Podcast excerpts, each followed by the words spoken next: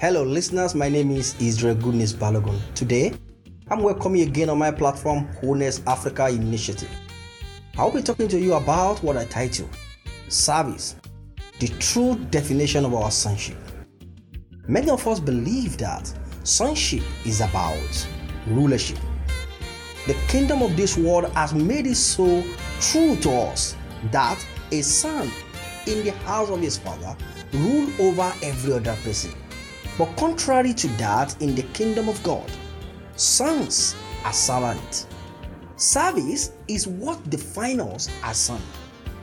In the kingdom of God today, particularly among Christians and within church, we have this belief that the moment you are a son, some of the characteristics of a son is you have to be speaking in tongue, you have to perform miracles, or it should be the individual who own the church and preach every Sunday. As a matter of fact, you become a son when you begin to perform miracles, and everyone is waiting and expecting you to speak before they could hear from God. I am sorry, but I need to tell you the truth. The truth is, the man who cleaned the sanctuary is more sonship than you will preach. Our definition of a son is rooted in our ability to serve others. The greatest man that ever lived that I know personally, his name is called Jesus. This man said, and I quote, The Son of Man have not come to be served, but to serve and to give his life for ransom. That is the reason why he was able to define the existence of man into two. That's the reason why his name still mentioned after 2020 years of his departure.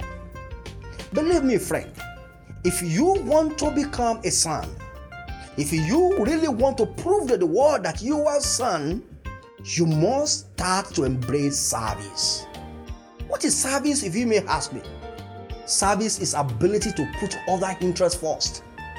Service is an ability to go out and make sure that you meet other people's demand and need even when you are inconveniencing yourself. Service is to never mind your life in the place of saving people. Service is to give all for humanity. Service is to become individual who represent God in every sphere and making sure that people see God through you even when they've never seen God before. I don't mean people see God through you leading them prayers.